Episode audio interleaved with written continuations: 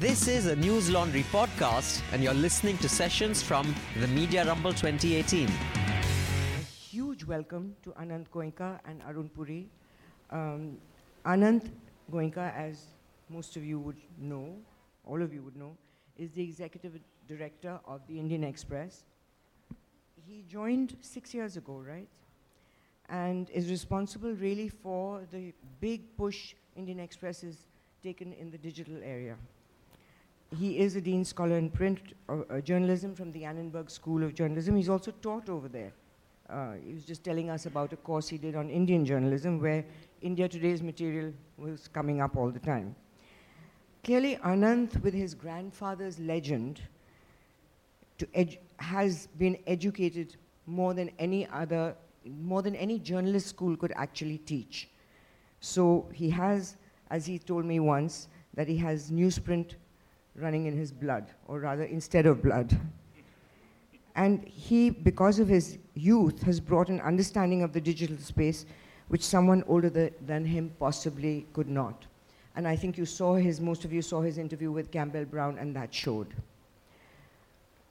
Aroon Purie is the editor in chief and chairman of the India Today group. Although Aroon's educational background is not related to journalism, he has been a legendary editor, quite ruthless in demanding the best. I do remember in the 80s, Aroon asking for a cover story to be written 12 times. Today, that wouldn't happen, of course, there's no time. There are enough stories about his editorial skills, but changing, with changing times, he has also changed in understanding that the business side of the news organization is also important. I think this session is really important for journalists over here because very rarely, not really, we have never seen owners of news organizations being able to give their point of view and the problems they face in running an organization. It's always usually the journalist's point of view when they're trying to push a story or they have problems with in any area. And I think the film The Post, which I think most of you have seen, which we screened an hour ago, brings that to the fore. That Kay Graham, Katharine Graham's struggles wi- with Ben Bradlee, her editor, at the Washington Post, showed the many areas of conflicts, that conflict that takes place when an issue to publish or not publish develops. And I will start with um, a scene from the Post to refresh you uh, when this tussle is going on about uh, uh, whether they should publish the Pentagon Papers. Just to remind uh, everyone, the Pentagon Papers were uh, part, first part of it was published in the New York Times. The American government went to the Supreme Court to stop further publication, and the court decided in favor of the government that they should cease public, publishing the Pentagon Papers. However, they neglected to say anywhere. So other newspapers could publish them. And the Washington Post team got their hands on it. Now the decision was whether to publish or not. And while this tussle is going on, Tony Bradlee, which is who is Ben Bradlee's wife, tells him that Kay Graham is really brave. And she answers, he's not, she's not the only one who's brave, implying that he is too. And she says, no, because your reputation is being burnished by this controversy. You can go on and find another job. Whereas for her, this is her life, this is her legacy. And this is what I want to bring out in this conversation on what news organization owners go through. That although they would like to publish anything, but they also have to keep in mind what was holding K. Graham back. So, Aroon, have you faced these kind of situations? And you've had, uh, looking at 40 years of journalism, you and I old enough to have seen all the prime ministers of India. Yeah, we were alive, we were children when Jawaharlal Nehru was prime minister. And you've seen 18 governments with two prime ministers repeated, Indira Gandhi and I think it was uh, Vajpayee, Atal Bihari Vajpayee. So with all those, you have a huge amount of experience dealing with various governments. Have you faced those, this kind of a situation? well, I think I, have faced these situations, but it's the question of how you deal with them. Uh, I've always maintained that if you're going to publish something, uh, it should be defensible. And that's my mandate to journalists is you can do any story you want, but I should be able to stand up and defend it with dignity. That you must have the evidence, you must have taken all sides of it. And if you follow those principles, then uh, I don't think you have any issue. Number two, I think Kay Graham's issue was also was she was very friendly with the government. You know, she was. She was. That that's another subject I want to come yeah. to later. That she was friendly with Robert McNamara. Yeah. So. So I mean, that's, that's the other issue is the fact that if owners or even journalists get friendly with the government and with bureaucrats or whoever's in power, right? You then are in a position where you get conflicted. Okay, you know, I'm going to expose people who I know very well. You know, I always tell the journalists that you know don't get too friendly with your with your sources and with the people you meet. And in this club, it's, it's the Hindi phrase is uh, you know घोड़ा घास के साथ दोस्ती करेगा तो खाएगा क्या, right? Uh, that's the issue. So I think that being friendly with governments, being in with them, creates all these conflicts for you. If you don't have that problem, and if you're publishing, you're in a, you're in a, in a country which is democratic and a free press, you shouldn't have any such issues. Um, it's no secret that Aroon is my brother, and I do happen to know how he leads his social life. And I would compare it to a judge's social life. he actually. Yeah, you can't have friends. Yeah, he actually has a very small group of friends and will not socialize with the Delhi business crowd or any other crowd because I think. He, I remember at one time when Rajiv Gandhi first came into power, he invited a lot of journalists for breakfast. This new prime minister trying to get to know the press. I called Aroon and told him that, you know, he's invited me to breakfast. He said, don't go. Once you go, you can't write in the same way. So that is an issue, but we'll come to that in a little more detail. Um, in, let's talk about not only your six years, but also the period before that, Anand. You must have known of incidents which you've had to face this decision. What, what can you tell us of what Indian Express did, besides the emergency? I mean, emergency, I think everybody is educated enough to know how your grandfather stood up to the government.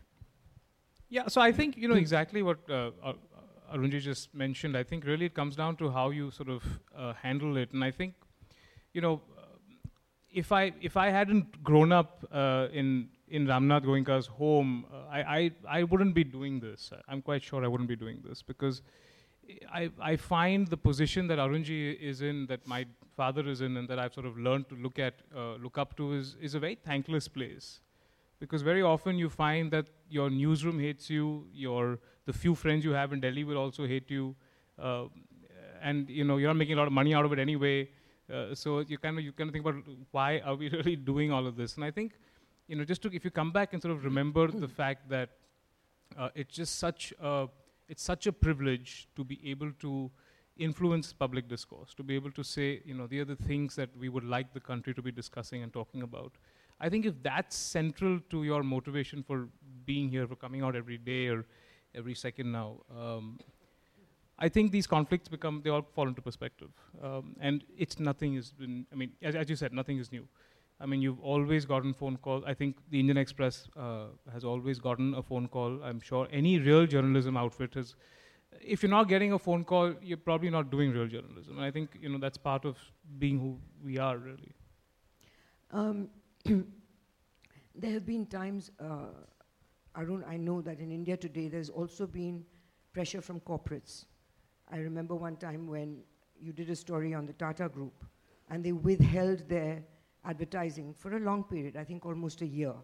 What do you do in a situation like that?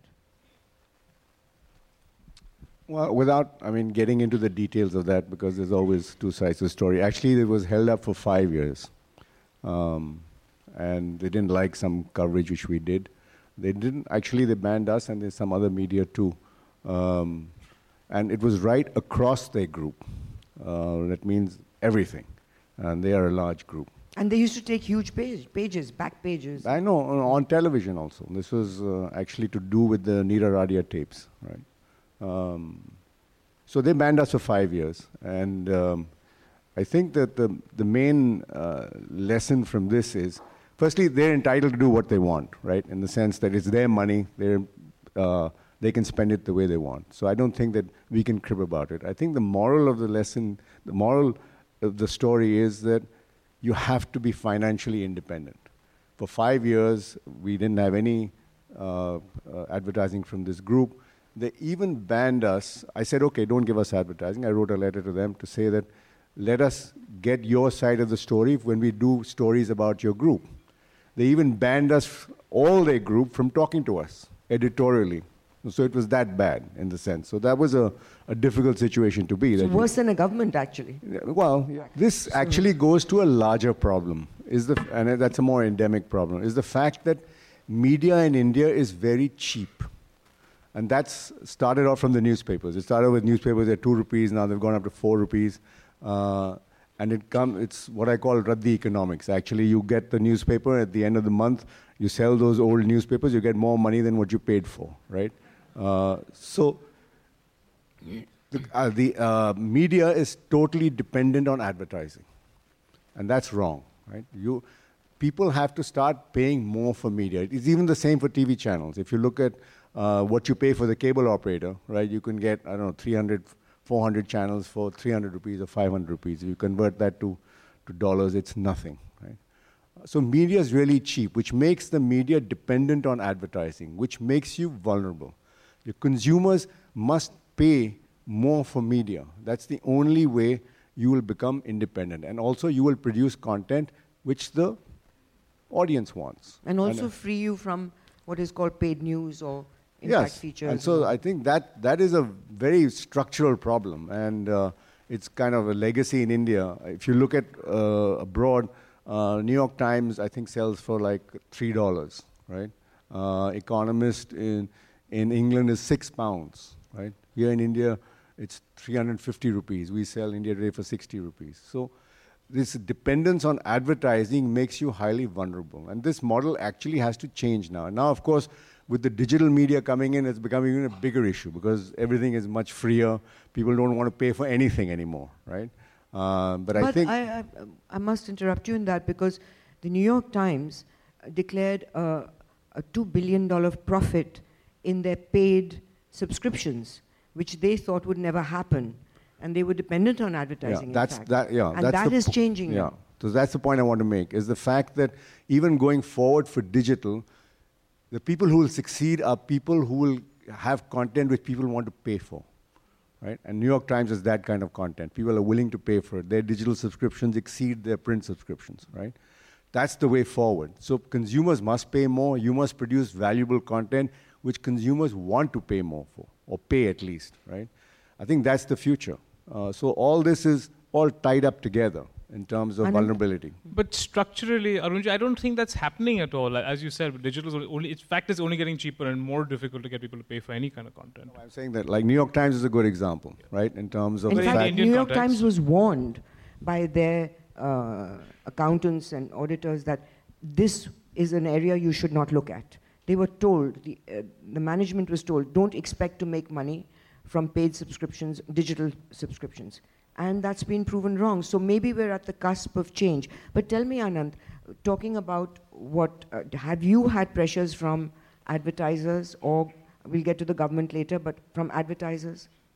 No, I mean, I think, okay, of, of course, right? Of course. I mean, we're the partners for Panama, uh, and then all the subsequent Yes. stuff that happened. Uh, And a lot of business names came out there. there were lots of advertisers there uh, in that list, uh, you know, and I think, but you know, I also feel that uh, we're sort of getting a little bit more evolved, uh, you know, in the way advertisers' relationship with the publisher is. Like, I, I don't know whether uh, whether a five-year ban on India Today group by a group like Tata would, you know, I don't think it would be sort of taken as lightly as it, or rather, it would have commanded much more attention today, maybe, um, because I think that we are very, uh, I think generally we hold free speech quite close to our hearts. But this is quite recent. This was during the Neera Radia tapes, right?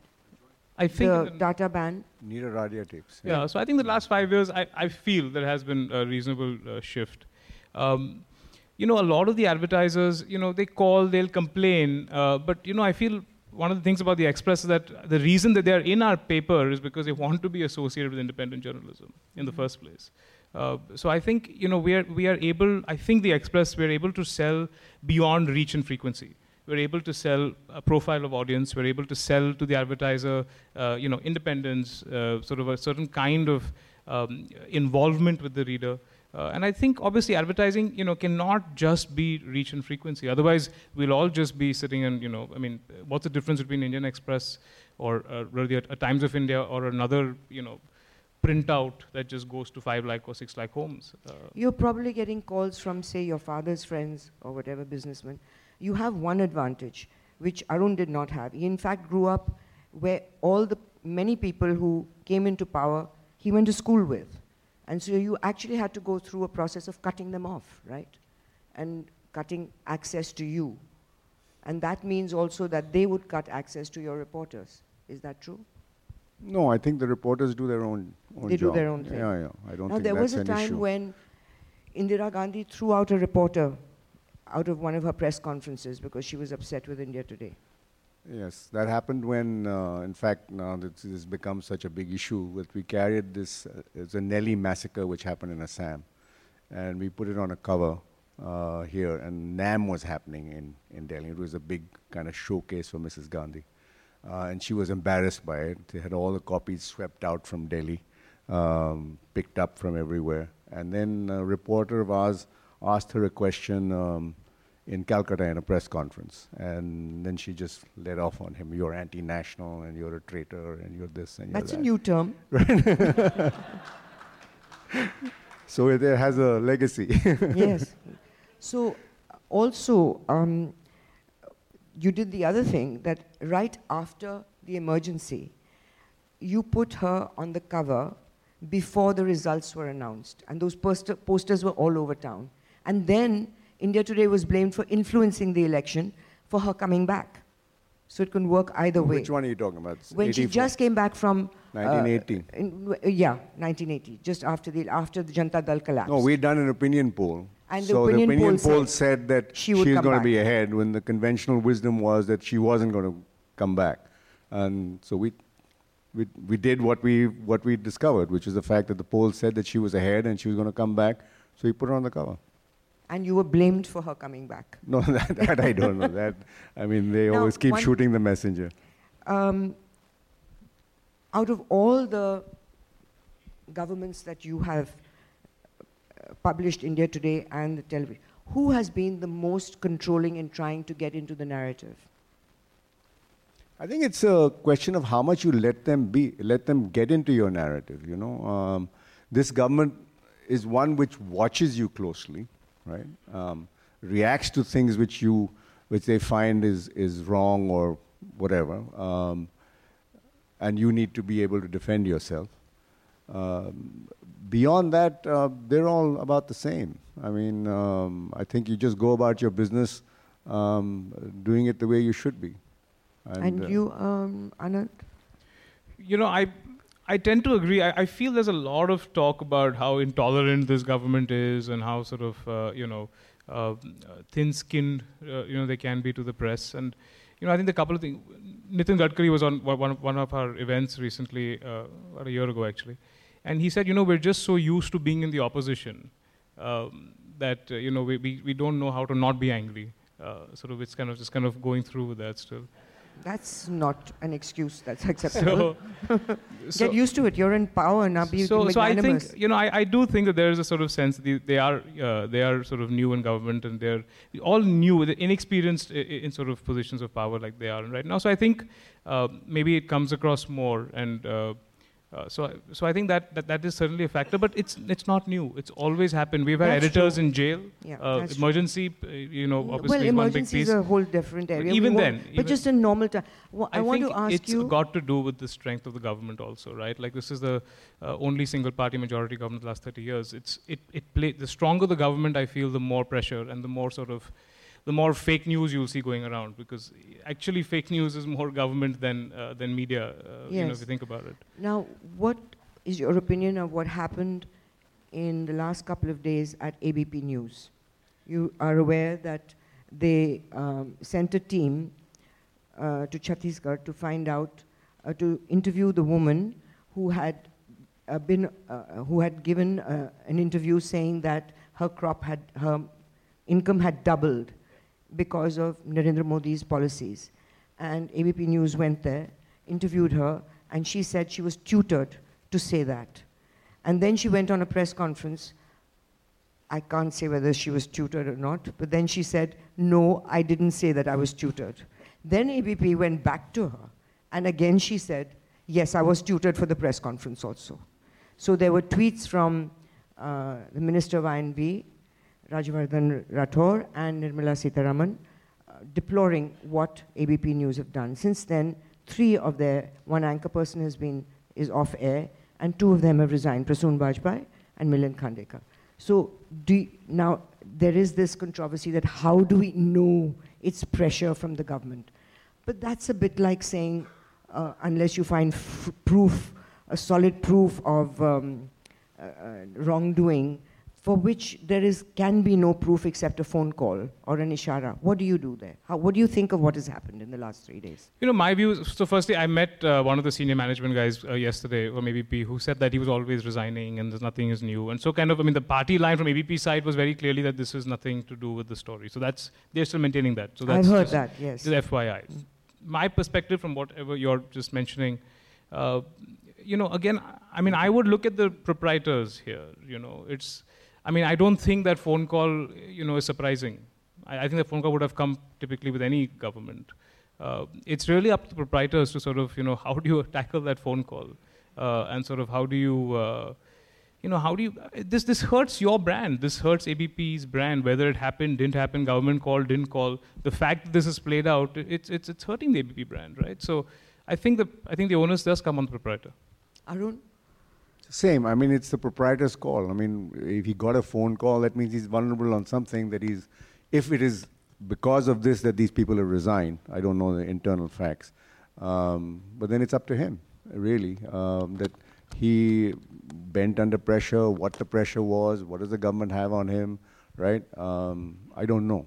Uh, but that's, that's Is it possible that he believes that, there, that this wasn't a story to be done?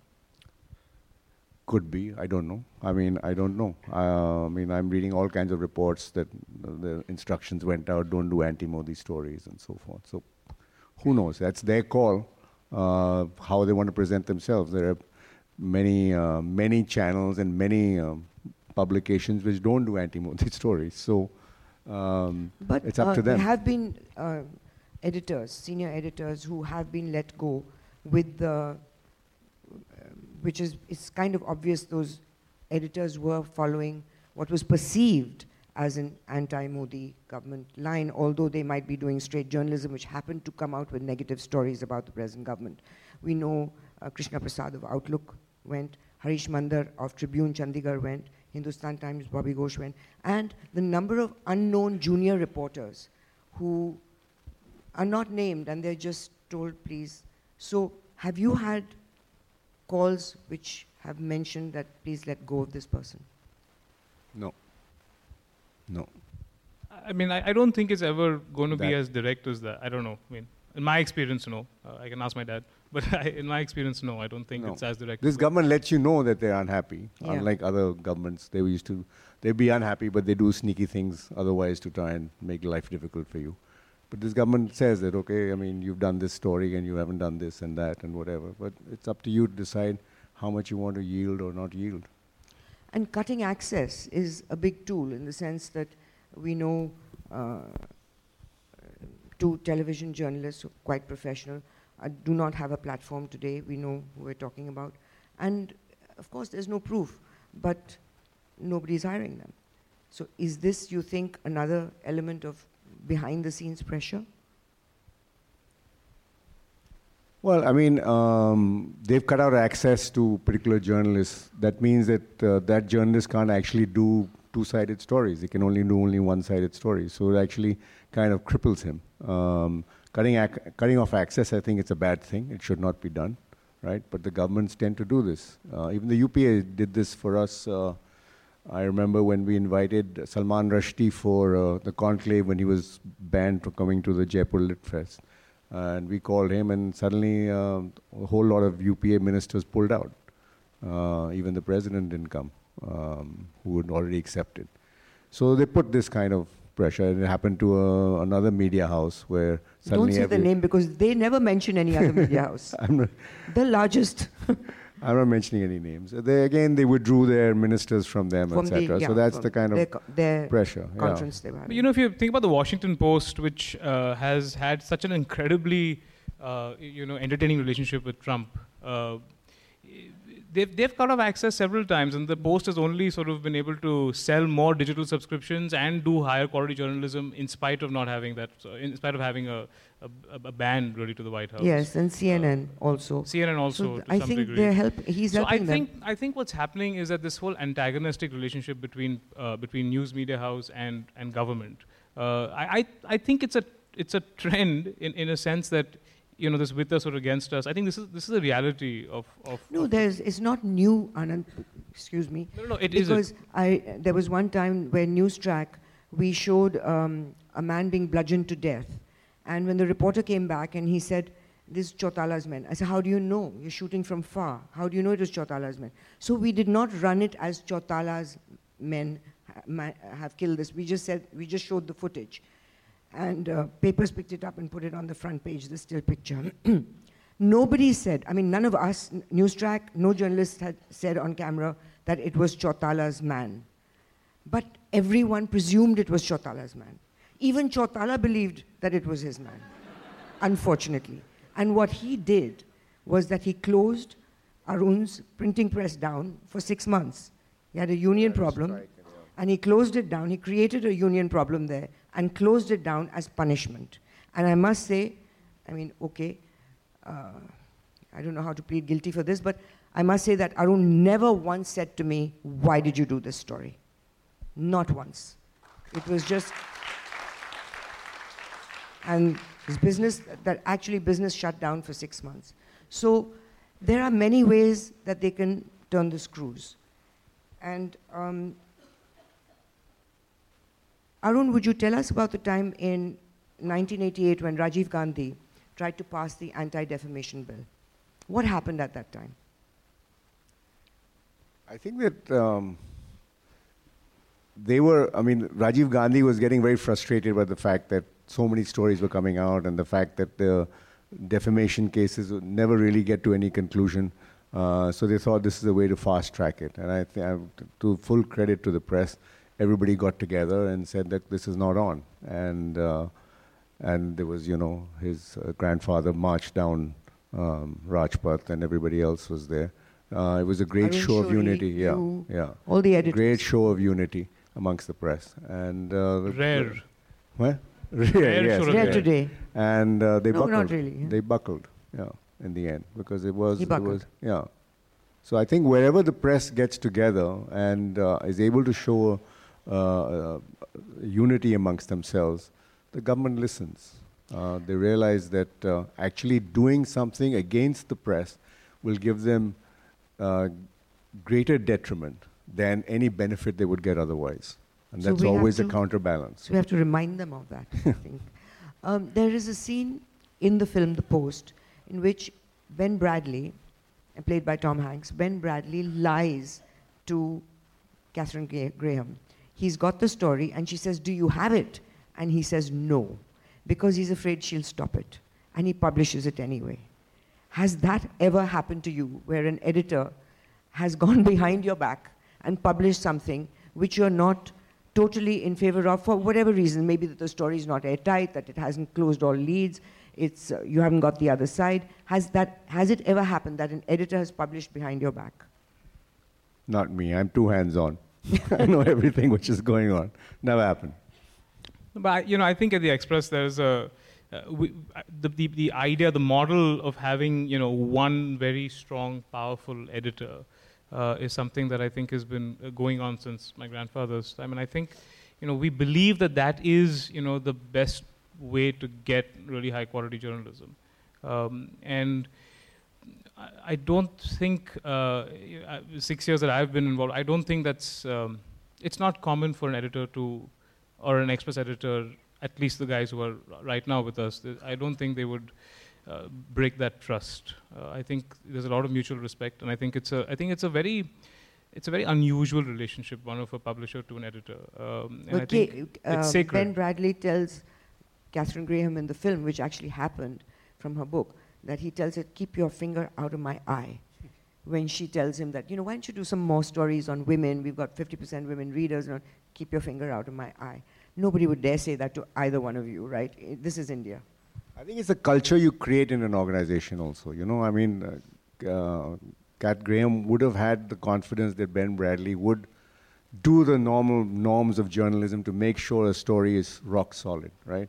If you have that culture in the in the organization, these things don't happen that often. There will be stories which are, have gaps, and you'll get comebacks, and you didn't know that you know some part. Today, actually, with social media, uh, it's great because uh, a whole world out there full of experts, or some way or the other, who will judge your story and find out the holes which are there. So actually, for uh, editors and for proprietors, it's a good check on journalists uh, to, to make sure that their stories are robust.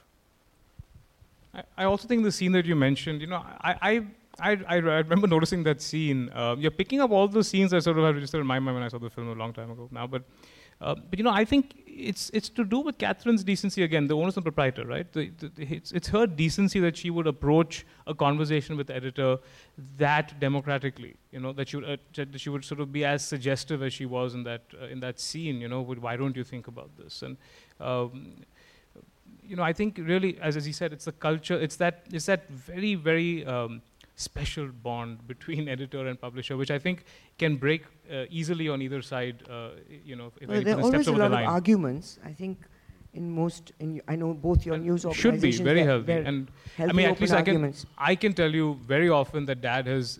I mean, I have uh, more often than him, but very often we have sort of allowed the, I mean, the editors have, uh, you know, overruled us, and we've sort of gone with that really? judgment very often. But it's a conversation That's never happened of trust. No, probably not. probably not. That's not there are things I want done which never get done, right? Uh, so that's another issue.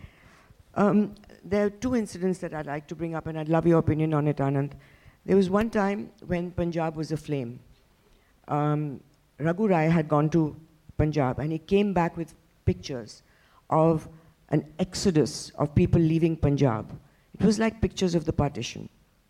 Roads filled with cars, bullock carts, tongas, everything, trucks. And you, at that time, there was an argument in the office that you said if you publish this, there will be mayhem, panic, and we have to be responsible. I don't remember whether you published it or not, but I remember Raghu shouting, Dam dikhao, dalo andar, ye kaise hua?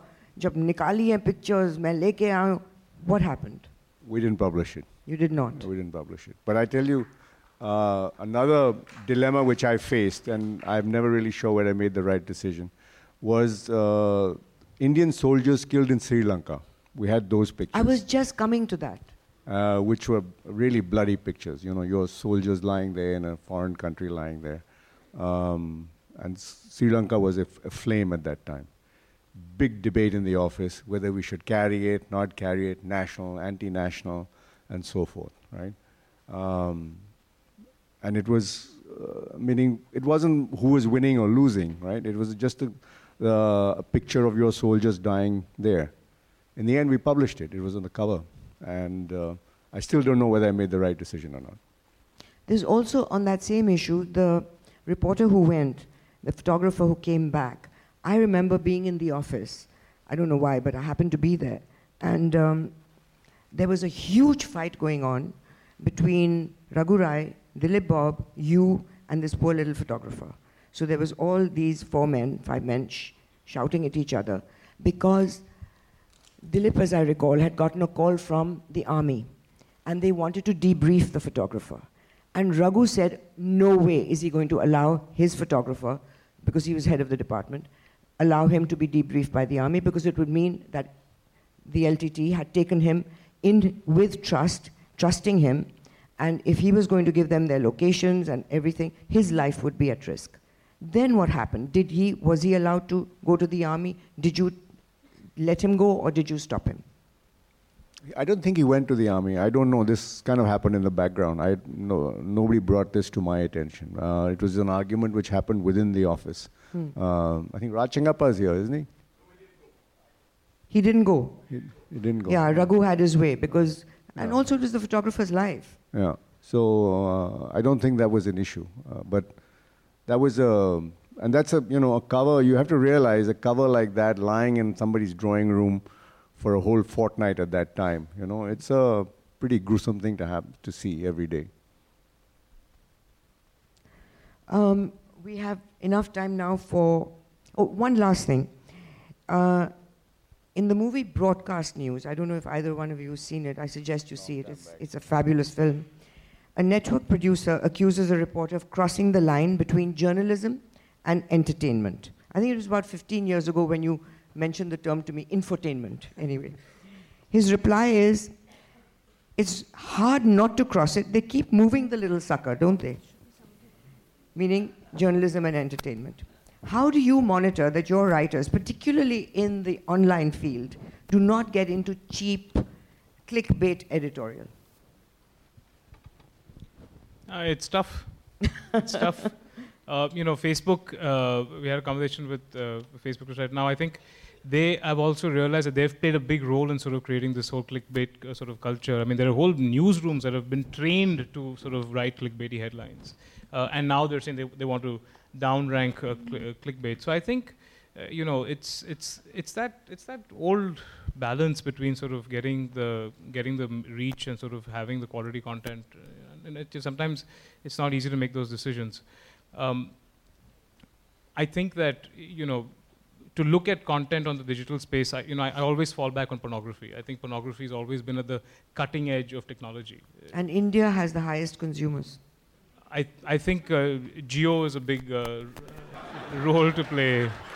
Um, You're not supposed to mention brands unless they pay for it.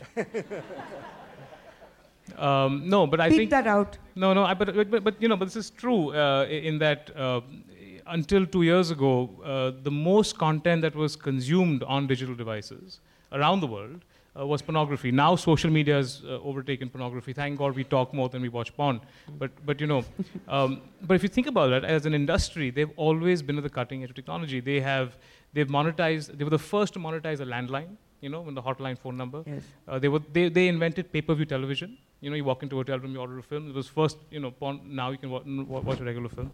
Um, uh, the, the idea, even of YouTube, uh, you know, I had a friend who was working at Google just after YouTube uh, was acquired. Uh, they actually hired the server architect of YouPorn to fix their uploading problems. So, you know, pornography has always been at the cutting edge. And uh, so I had a conversation with Sunny Leone some time ago, and I asked her, you know, you. We have a filmmaker, Dilip Mehta, here who made a film on her, a documentary. Okay, I'll, I'll meet him after that. But no, but so Sometimes sunny, sometimes cloudy. so. I'm trying to keep a straight face on a pornography conversation. Don't No, it's a, it's a big hit on Netflix. Sure, Okay. sure. I haven't seen it. Um, See it, it's not porn. It's a documentary about a woman survivor. no, but so I, so I back. asked her. I asked her. I said, you know, how do you charge twenty-seven dollars ninety-nine cents a month, and you say you have one lakh subscribers from India? How do you? You are the most commoditized content there is, right? I mean, all pornography, in a sense, is commoditized. Uh, and she said that, you know, uh, she said, Anant, I realized a long time ago uh, that I was not selling an act. Uh, I'm, I was selling an emotion. I am selling an emotion. And I thought, you know, and this conversation happened about three or four years, three years ago, and I thought that was just, that was so close to what news is now, right? Like it, it's so emotional, it's so charged. Um, so I think you know the idea of entertainment. I mean, it's it's a balance, and it's tough to fight it sometimes. And uh, for the expressive perspective, what we do is we we we kind of try to you know do anything that's accurate but can still be entertaining, uh, but still do the high quality stuff, which is you know uh, we market the as thing. different. That yesterday, last evening, I'm, I wish you were here. We had these stand-up comics, um, and one of his little skits was that he can't. th- their jokes are being s- stolen by reality because when they think of a joke, it actually happens. So they lose their material. and Aroon, I asked you about this um, how to control editorial from getting cheap clickbait material on the websites. Well, to carry on this pornography thing, different strokes for different folks, right? So, I think that uh, it again depends on which space you want to be in, right? Uh, if you're in the space of not being in clickbait but being into serious journalism, uh, I think that that's the kind of culture you bring up in your organization. Um, I sincerely believe that uh, the future lies in people producing content which people want to pay for. Uh, so whether it has to be quality. So it'll be pornography or it'll be serious journalism, right? Uh, everything else sooner or later will become a commodity in the sense freely available, right? So it's really to decide. You can't do both, in my opinion, right? You can't be clickbaity and at the time same time do serious journalism. It's it doesn't mesh together, right? So if you're creating a newsroom which is creating serious journalism, you stick to that, and hopefully produce content which people will want to pay for. Which is what you And I said, that it's good business Yeah. being, and both of you. I New York Times is a great example. Yes. Yeah. And, but you know, you'll be surprised, uh, Aroonji, if you look at the back, they will not put it on their homepage with the amount of you know viral content that both the Washpo and the New York Times have. Um, and I think it's you know, can we can you do entertainment you know the New York Times way? Uh, is always where it comes around to. And uh, you know, of course, there's a big difference between the New York Times' viral section versus XYZ.com, right? Like it's always going to be a difference. And I think that's really where, as publishers, we need to get together, uh, you know, more and sort of fight for that differentiation uh, with, you know, commoditized content and sort of premium content with the advertiser. But it's You know? easier for the New York Times because uh, they have written comedy all the time with Trump. So it's entertainment with politics. Ours also borders on that sometime, sometimes. But um, I think that the point made here is that we have seen that websites who've just gone for clickbaits got huge investments initially and then crashed. They've all crashed. They've all crashed. They've lost half. BuzzFeed has dropped a billion dollars in market cap in the last six months. Yeah. Uh, you know, you've got a situation where you, you, you have the, pr- the life cycles of all these digital content products are not even two years, you know. Uh, a- and the only, I mean, the reason India Today has been around for as long as it hasn't, or Express has been around for 85 to 86 years now, it's because your, I mean, your, your main motivation is to keep sort of pushing the envelope in terms of quality of content. That's really, I think, what I hope is what's going to take it for another 83 years. Well, that's very positive and hopeful. Uh, we open it up for questions. Um, hi. Sorry. Hi, um, I'm Amy Kazmin from the Financial Times. I wanted to ask you um, you've talked about the importance of free speech and how Indians really value their free speech. And at the same time, India um, fares very, very poorly on the um, Reporters Without Borders Media um, Freedom Index. It's ranked about um, 134 out of countries in the world for media freedom, which I find really surprising because everyone thinks here there's quite a free media. I wanted to ask you how you feel about. Um, you've talked a lot about the phone calls that come. How do you assess whether your fellow proprietors are really standing up um, to pressure from either the government or corporates? And I'd also like to ask you whether pressure is more intense from the government or, in fact, from corporates on media owners and, media, and uh, newspaper houses, media houses. Well, I, I wouldn't want to comment on other proprietors. I mean, that's their business, what they do.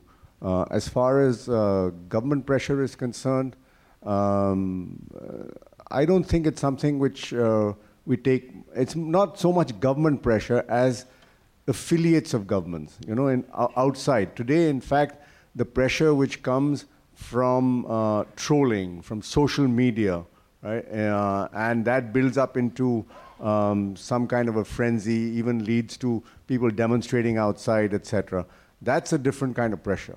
Right? Uh, government pressure, as I said, is only as vulnerable as you want to be. Um, what is the other last part of your question? Pardon? Corporate, corporate pressure. Pressure from corporate. about Corporates. the pressure from corporates. I, I mean, and I didn't. I, I don't ask- think that's that's minimal in the sense that uh, they yes they may withdraw your advertising etc.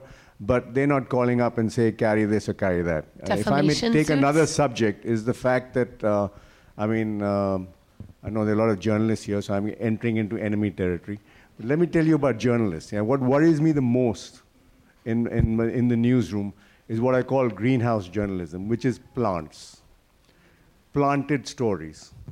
People who are planting stories onto journalists, right? And they are ones, and they are sources who will never stand up for you uh, once you publish the story. And it's always for or against somebody. And that worries me the most. And the people who plant stories today have become very smart.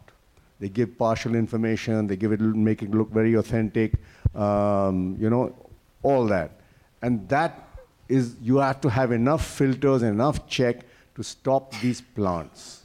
And uh, number two, this is about journalists. Journalists fall in love with their stories because they have a little scrap of information, they build a whole premise around it. They don't want anybody to destroy that. So they won't go out and ask all the people who are affected by the story.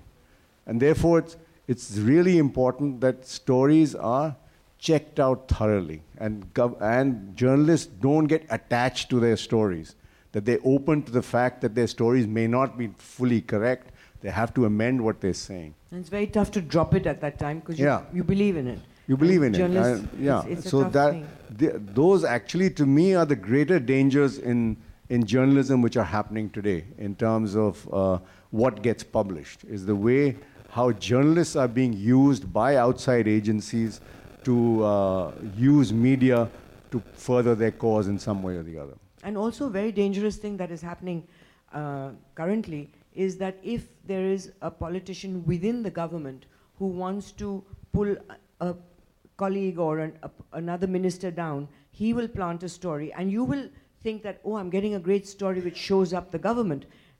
But you're a tool. You're being used by one minister against another. And this happens with corporates also. So it is very difficult to uh, kill a story or push down a story if a journalist insists that it's absolutely airtight and you know it isn't because it's a plant and uh, very little verification on it. And these are issues which create huge arguments in all newsrooms. And I guess in the end, it's the editor's call. No, I think, you know, the editor's call, yeah, sure. I mean, that's a short term answer. But I think long term, if I can just add what, what Aroonji was saying, I think. I think journalists also have a lot of introspection to do. I feel there's a lot of, I mean, if I call myself a journalist, which I'm not, but if I call myself a journalist for this, this piece, I think we are very, very, we're, get, we're getting increasingly opinionated. And I think that that's something which is clouding our judgment of the way we write our stories, the kind of facts we go to look for. Uh, maybe some, often it's just because you know we just uh, you know are so charged with a particular either an ideology or a particular feeling or a particular emotion towards or The against excitement someone. of getting a scoop. That's the best reason to sort of uh, you know be uh, motivated a story. That I'm not as sort of uh, uh, concerned about as you know the idea that you sort of come you, you're approaching uh, you're approaching any story with a with a predetermined view. Uh, and I think you know a lot. You mentioned a few of the journalists, uh, you know, going to have access and stuff. You know, I think one of the reasons that uh, Modi is so this prime this whole government is so uh, sort of antagonistic towards the press is you know he often says he's never uh, you know he's here in spite of the press. You know, he's had a lot of people against him, and in spite of that, he's got this huge majority. And you know, if you look back, I do think there are a lot of people who just never really gave him a chance you know, they, they kept blurring the lines between activism and journalism uh, in terms of being. So I think that, you know, if, if we aren't completely, have a completely clear conscience that all our reporting, the toughest stories have been done, you know, with a very objective perspective, we're actually going to also be at fault at some point. Uh, my name is Saurav Das. Uh, my question is to all three of you. Uh, we have seen how few media houses and few newspaper organizations act as PR agencies for governments, not only this government, for any other government, and also cases of sensationalism and yellow journalism. So, do you think the media is free of its own crime? I call it a crime because misleading thousands and lakhs of people is not no less than a crime. And second, do you think all self regulation measures have failed? And how can we fix this? I think you have to reject the brands that you think are, are doing PR for journalism. And that onus, again, comes on the reader. You know, a lot of what you don't like about media uh, is, is things that media is doing because it sells or because you are consuming it. So I think, you know, lo- I think a lot, there's a lot of responsibility that lies on the reader side also. Yeah, we're a pluralistic society. I mean, you can choose whichever channel you want to watch or whichever publication you want to read. If you don't like what they're doing, um, don't buy them and put them out of business. But I do believe that journalists, uh, media organizations have a responsibility, just like doctors do, uh, must follow a code of ethics um, that they. Uh, their job is to be as objective as they as they can be. Uh, I mean, try and get both sides of the story, be balanced, etc. That if you don't do that, then you're betraying your profession, and it's it's a it's a um, I mean it's a sacred profession in a sense. I mean it's a maybe a big word to use, but it's like being a doctor, like a teacher, um, and a journalist has that social responsibility and should never take that away from you. If you do that, then you're just like anything else, uh, just a businessman. Quite sure that uh, uh, Tom Hanks' character did not lie to Katharine Meryl Streep. What he said was not yet. So that's a bit of fake But news. he had it.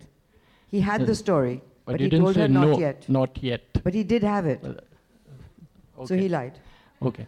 Uh, okay. So the question really is on graft. Um, would you would you rate uh, Modi as uh, the uh, amongst prime ministers as one who's done maximum against graft in our country? And and, and it's a related issue, and since the Prevention of Corruption Act has now changed to alter to make the receiver, the bribe giver, also culpable. Now, will you sort of put a new set of policies amongst your reporters, journalists, people who are getting the scoop that you, you know, they can't now uh, pay out any money to get stories Never in in a. I mean, where did you hear that you pay out to get stories? But, but, the, but That's my not primary allowed. question is on how do you rate Modi as a prime minister fighting graft? Let's be clear. I Thank don't you. think it's journalism if you're paying to get stories. Nobody's supposed to do that. I haven't heard of it. Okay, my question here is first of all, I'm Please a, answer his question. I think that uh, Modi, uh, Prime Minister Modi, has raised the issue of corruption, uh, brought it into the public space, uh, taken some actions against corruption. He's removed a lot of the crony capitalism which existed in this country, introduced certain laws.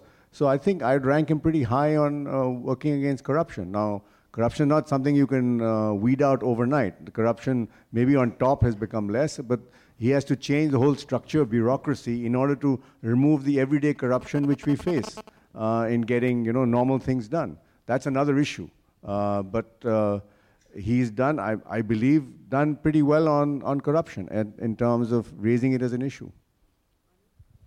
I mean, I think uh, you know we have only only way to go is up in terms of less corruption. So I think you know uh, he of course he's done a fair amount. It's quite evident, but uh, I mean there's just so much more to do in terms of getting rid of corruption.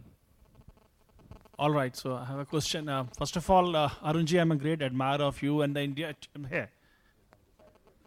Great admirer of uh, India today and, and you and the, because the manner for the last 40 years you have kind of carried forward this group with a lot of values and ethics. But uh, now my question is that you know um, we have spoken about the government interference and the corporates. So one more new angle which has come is the corporates kind of co-op- co-opting media, like you know, putting money in the media, getting them as a major shareholders. So how does this angle influences the media houses? And second question is that, as you rightly said, the financial power of the media is important because that's what makes you sustainable. But at the same time, a journalist, when he walks in, the first thing he said is, is all about being right, truthful, making money is bad. So isn't it a ortho- ethically, but right? But I'm saying is that's uh, they get uh, carried away that this is the right thing is the first important, but at the same time you're also running a business. So how do you, uh, you know, see this as a a paradox or as a complementing each other. To but my main question is very good question he's yes, asked. yeah. uh, because it's long, but the one question I think that he's asked is really good is um, corporates, business houses with other businesses coming into the media, and I would add to that politicians, especially in the South, who own media houses. That I think was a very important question he rose. Well, it depends on uh, media house to media house, right? Um, India Today Group has an outside investor. Um, I can, uh, they're not a majority holder in any way, but I can say with uh, great clarity and um, strength is the fact that there's never been any interference in, uh, from, from them. In fact, I'll give you an incident with the same group. Uh, there was a time for the conclave we invited the Dalai Lama uh, to be uh, the opening speaker. The Chinese government was very upset about it. The Chinese ambassador contacted me, uh, various reporters saying, disinvite him, we, you can't have him here, why are you calling him? Um, and we said, pol- politely declined um, that no, we can't do this. We, it's a free country, he's, he's a guest in this country, he can definitely come and speak. Uh, it didn't succeed with us. They went to the foreign ministry. The foreign ministry told them, look, it's a private business, We've got nothing to do. Then they went to the sponsor of the conclave, which happened to be the Aditya Birla Group. And they told him, you have factories in China, right? You will be in trouble if you don't get anything done about this uh, Dalai Lama invitation, right? It has to be withdrawn. Uh, and uh, Mr. Birla told him, we don't interfere in editorial, right? It is their business. You do what you want. So there are industrialists and there are industrialists. So life is not simple. No, But I, I, you know, I do think that. Uh, uh, I mean, I'm quite. Uh, I feel like we're quite blessed uh, to not have any corporate relationships, uh, structured or otherwise, because I feel it does liberate you a little bit from journalism. Certainly, it does. We're out of time. Thank you very much. Thank you, Aroon. Thank you, Anand. It was wonderful. Historic, I think. All the Newslaundry podcasts are available on Stitcher, iTunes, and any other podcast platform. Please subscribe to Newslaundry. Help us keep news independent. To catch all our podcasts on news, pop culture, current affairs, and sport, visit newslaundry.com. Follow us on Facebook, Twitter, and Instagram, and subscribe to our YouTube channel.